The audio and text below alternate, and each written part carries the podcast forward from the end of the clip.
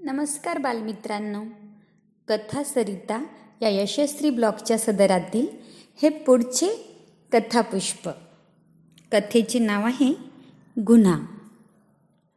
सुगंध वन नावाचे एक वन होते. सुगंध वनातील एक राजहंस चोरीला गेला. पण काही शोध लागेना. तेव्हा राजाने आपल्या हुशार प्रधानाला बोलावून खरा चोर पकडण्याची सूचना दिली. प्रधानाने चौकशी करता शिपायांनी संशयित असे सात लोक पकडल्याचे सांगितले. पण कोणीच कबूल होत नव्हतं. त्या सातही संशयितांना दरबारात हजर करण्याचा आदेश प्रधानाने दिला. दरबारात ते हजर झाले पण कोणीही कबूल होत नव्हते. तेव्हा आता खरा चोर कसा पकडणार याची राजालाही चिंता वाटली.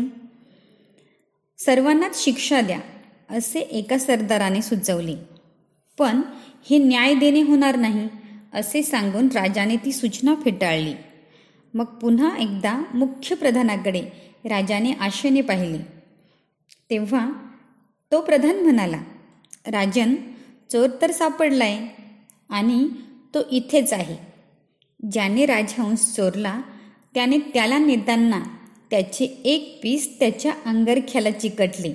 ते अजूनही तसेच आहे.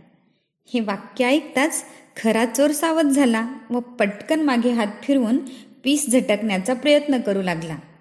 त्याची ही हालचाल लक्षात येताच प्रधानाने त्याला पुढे बोलावून गुन्हा कबूल करायला भाग पाडले. या कथेतील तात्पर्य हे आहे केलेल्या गुन्ह्याची मनातली खून जागीच असते. धन्यवाद.